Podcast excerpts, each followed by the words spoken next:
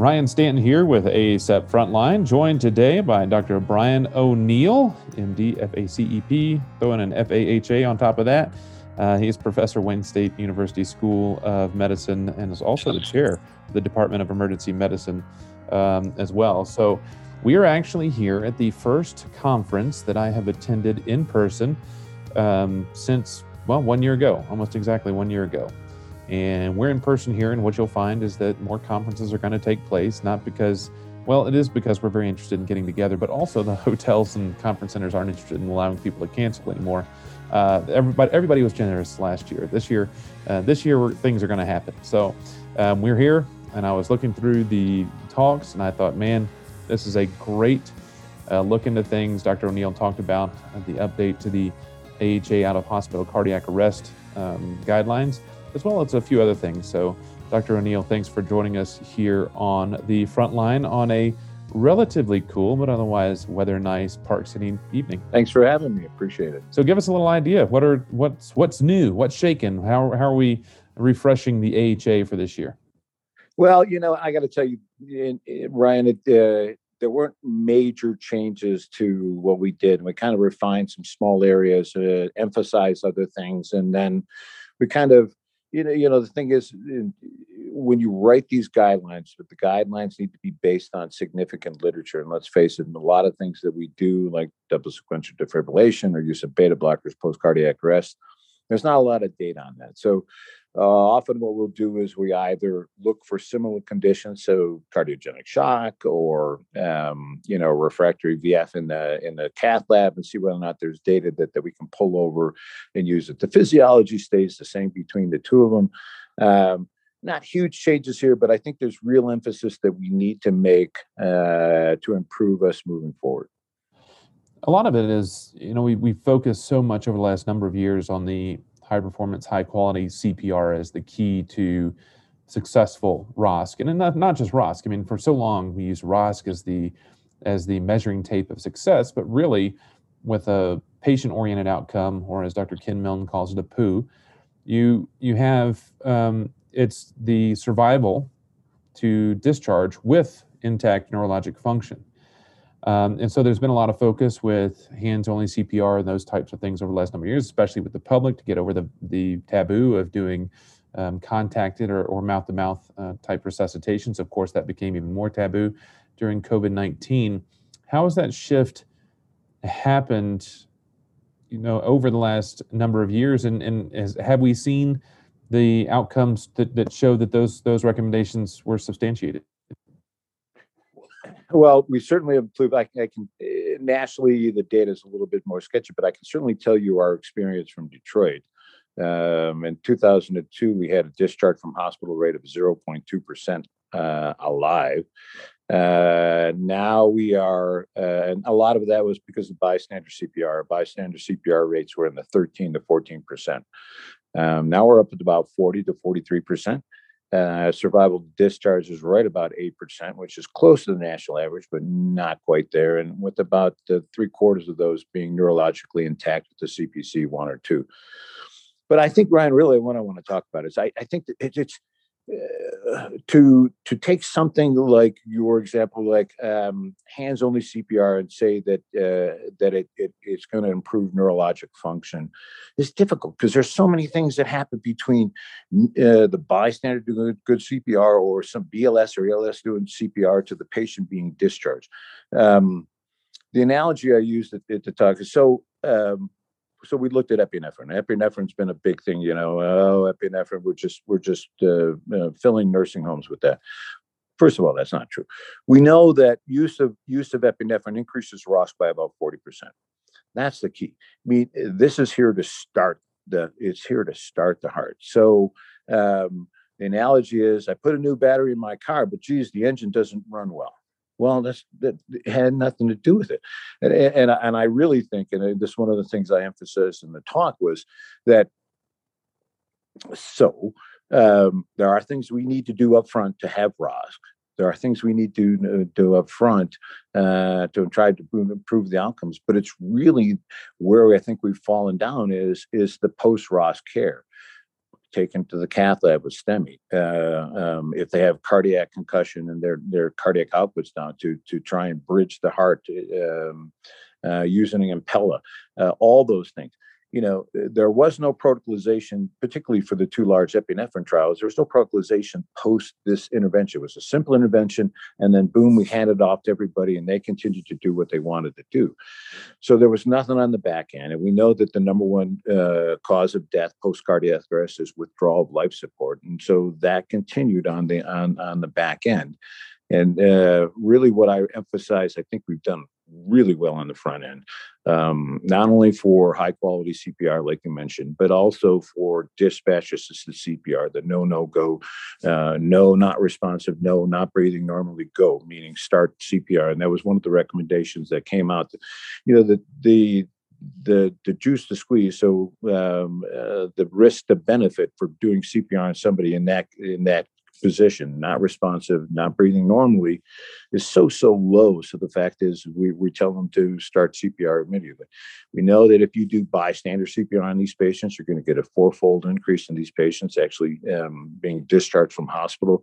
So I think it's something we need to get aggressive and upfront with. But I think we need to be smart about the outcomes. Um, if we're not controlling everything all the way it's very difficult to to apply a single a single uh, intervention to an outcome like neurologic outcome because it's a, it's there's many things that happen in between that.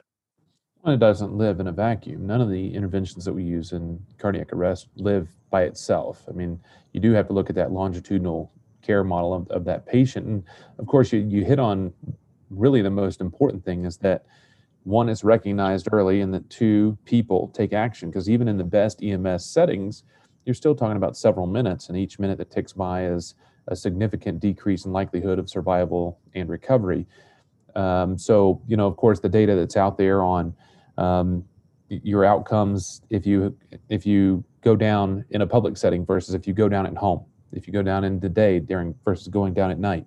You know all of those variables that go into the likelihood of recovery and that importance and a lot of strategies that have taken place. And there's a, there's apps out there now you know calling people who know CPR in an area to, to, to respond um, yeah. to help with hands only I mean well not only hands only but just with ACLS and BLS type responses.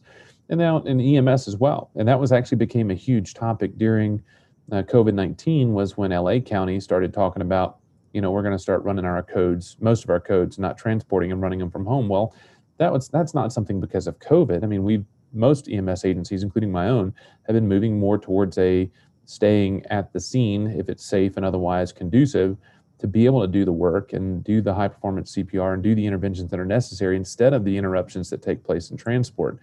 And I think that's something that needs to be educated as well that you know as, as we move more and more to the point of care for our patients you know, being meeting them where they are and doing what we can there, you know, we're going to see a, a shift um, in the way that we do we handle out of hospital cardiac uh, out of hospital cardiac arrest.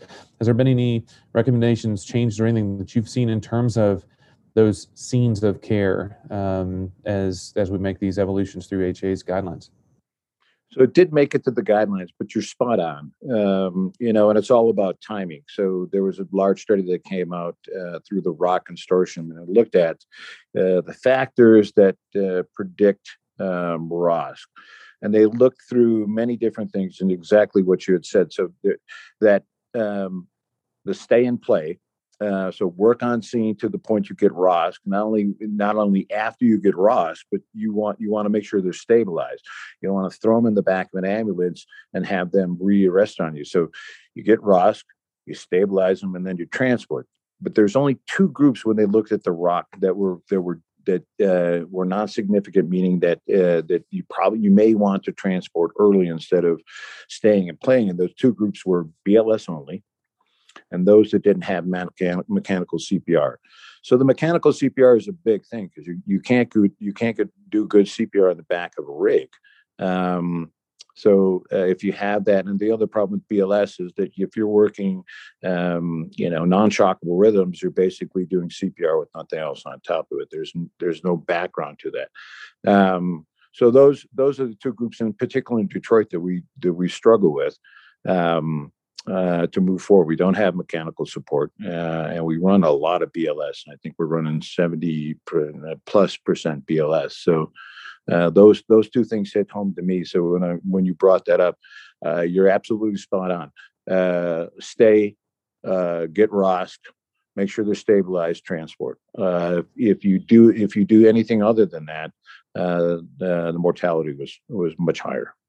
And the interesting aspect, you mentioned the mechanical CPR, the devices that are out there right now, and you know, in certain certain people within the EMS world, um, physicians within the EMS world are against the aspect of mechanical uh, CPR. Not only just because they say it's not necessarily better, but just because of the application time. And I think that has a lot to do with your training of your crews and the amount of time you're going to be working them. Because from my standpoint, in my in my agency, I see the mechanical CPR device as not necessarily um, an, a better alternative from you know from the beginning, but it to me it's better for crew uh, crew resource management, allocation of resources, um, because we do know that that your physical performance, we're all human, deteriorates pretty quickly. And not to mention the fact that most of our EMS uh, personnel, many are working 24 hour shifts. And so we wipe them out in the first hour with a 30 minute resuscitation then there's potential complications down the road with the fact that they're now physically exhausted as well.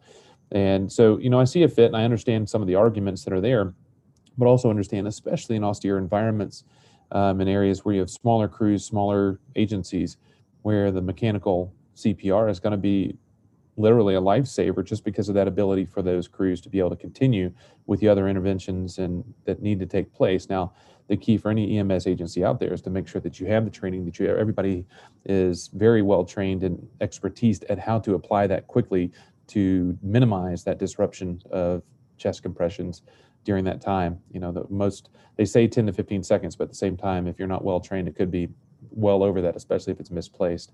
Uh, but that is a, a, I think, a great resource, especially in a lot of areas. Now, you mentioned right as we started off at the top that you actually talk about one of the big hot topics within medicine now. It became really sexy for a while. This double sequential, um, you know, defibrillation, and you know, you got two of them there, and I've actually done it once or twice, and really it was before I started hearing, you know, the threats and concerns about the potential of canceling warranties and do you actually get past the protective mechanism of the actual other device and all that other stuff that's involved.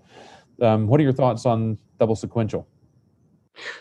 So, so we don't have all the data on that. It, you know that you know it's it's under the more is better, right? If if some is good, more is better. Um, so when you look at the data in total, uh, it doesn't show that double sequential defibrillation actually is significantly better. However, um, there's a data that came out of um, came out of Canada, uh, uh, Sheldon Cheskes' uh, data. So there were three groups that they looked at, and I and I think this is really probably where we should be thinking as we move forward.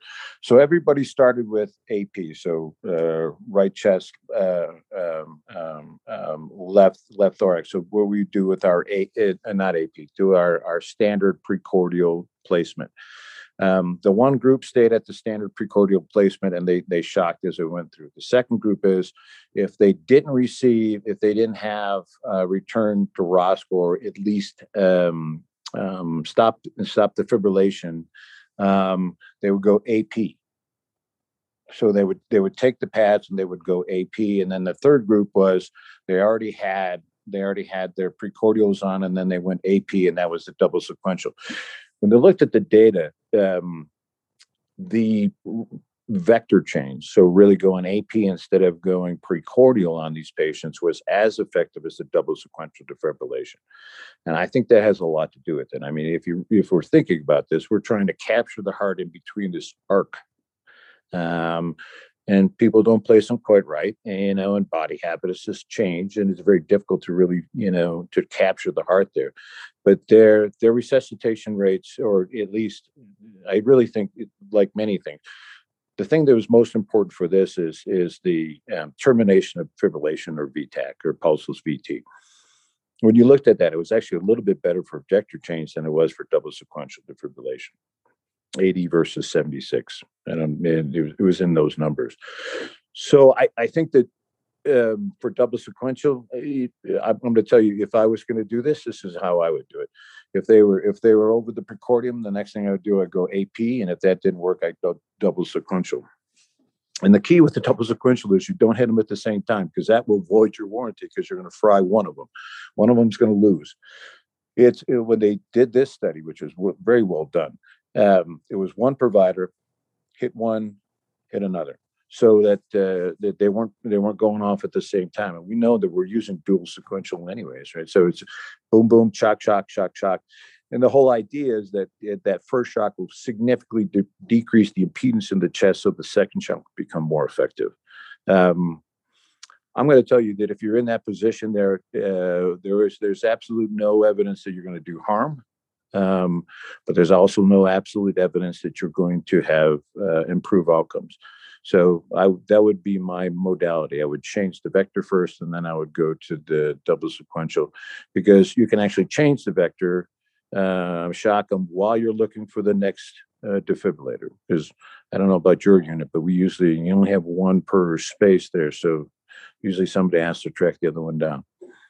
And you mentioned the the whole idea, and that that was one of the important parts. Everybody thought you had to do them at the same time because you're going to depolarize and reset the heart at the same time. But you know these these devices are designed to protect themselves from shorting out and the, the, the current going back. But they they let down that guard briefly while you're defibrillating.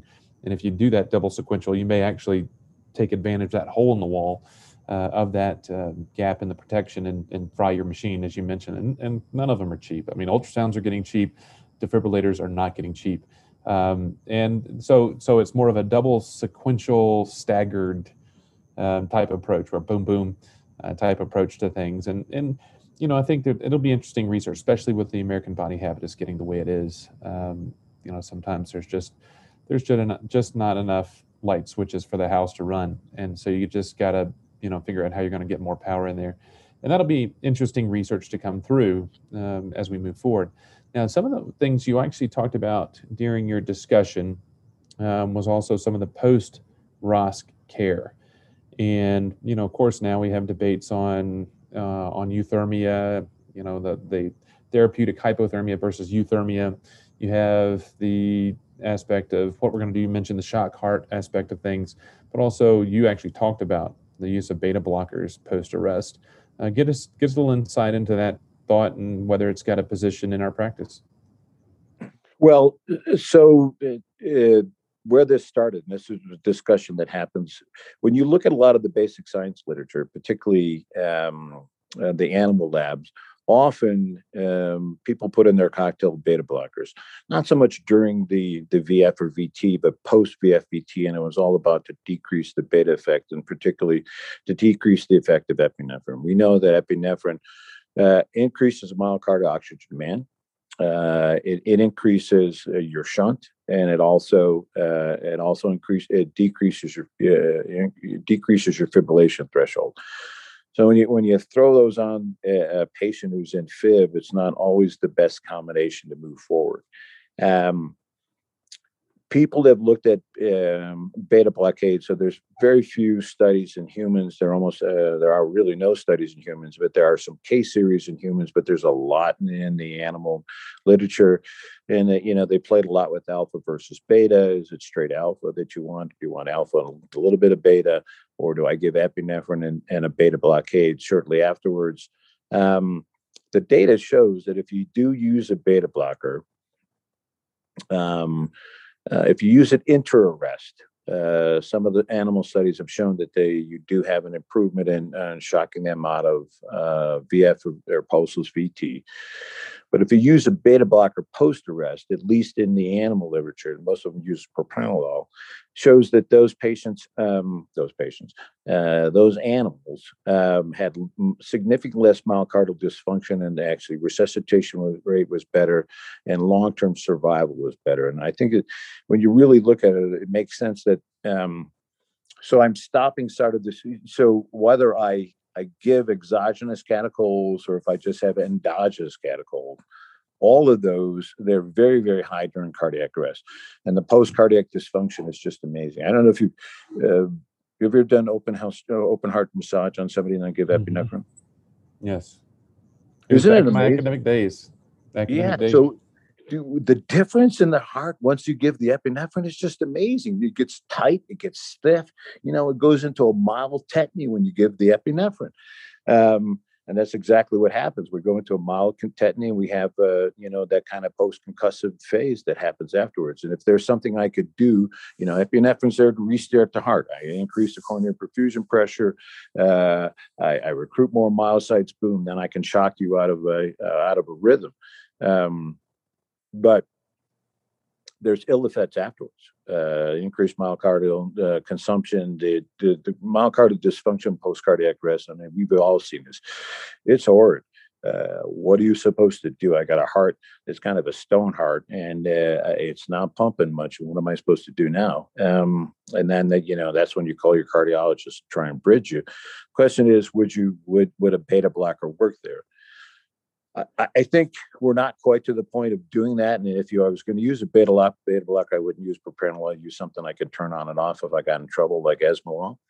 Um, but I, I, I really think that what you first have to ask yourself, particularly in the data that came out from Dimitri Yannopoulos, um, that showed that, you know, had these patients in VF for a long time, I mean, 30, 40, 60 minutes, put them on a mechanical CPR device, took him to the cath lab, opened up the coronaries over there. If that didn't work, you know, he put him right on ECMO. He had a, for these prolonged VF patients, he had a 46% discharge from hospital rate, with 40% of them being not 40% of the 46, but 40% of the total having good neurologic outcomes. So, eh, so I think that's and, and that has not been delineated in the literature. So I think you really have to figure out whether or not you think this is electricity or you think this is this is a problem with plumbing. Um, and I think that would by, be my differentiation point as uh, as I started I started looking at which what would be my next modality for this refractory VF. And we know that I mean that post that post arrest that ROSC period, the heart's already grumpy. I mean it's already got. I mean of course unless you've got a reversible cause that you've reversed, you know whatever that main source is. You know sometimes it's just the uh, the arrhythmia itself, but you know, more like often it's it's going to be something else involved as well, as you mentioned with the prolonged refractory V-fib, with getting in, cleaning out vessels, and, and getting them stented open, and then uh, resolving at that point. Um, but I think that that's a big time for everybody because I, I had a code last week, you know, and, after, and afterwards, you know, the heart's just kind of all over the place. It's you know, you put the ultrasound on, it's hypodynamic. Um, it's just kind of sitting there just throwing all kinds of ectopy. I mean, the heart is just throwing. It's it's it's the it's the five year old in the aisle of the grocery store just throwing a hell of a tantrum, and it is just you just all you want to do is get out of there and you know get your kid to behave. But you know, the more you actually intervene, the more the grumpier the kids get. And of course, when you start correcting the pH, you know a lot of that epinephrine starts kicking in even further. So now you've got that uh, that increased state that you're talking about. And is there, you know, anything that's evolved in terms that you mentioned you know that maybe we may be looking at some of the beta blocker interventions and i, I completely agree with the idea of an esmolol or something like that versus a propranolol. I, I, when i'm doing anything like that where it's you know either way i want to be able to turn it off very quickly um, you know something that if oh crap that that didn't the body didn't like that you know being able to just shut it off as opposed to say well it'll get better in six hours or four hours two hours whatever but yeah. is there is there is there anything else that's evolving in that post arrest period? Um, that's that's we've had a lot of kind of anecdotal experimental recommendations. Some pushed, some pulled back.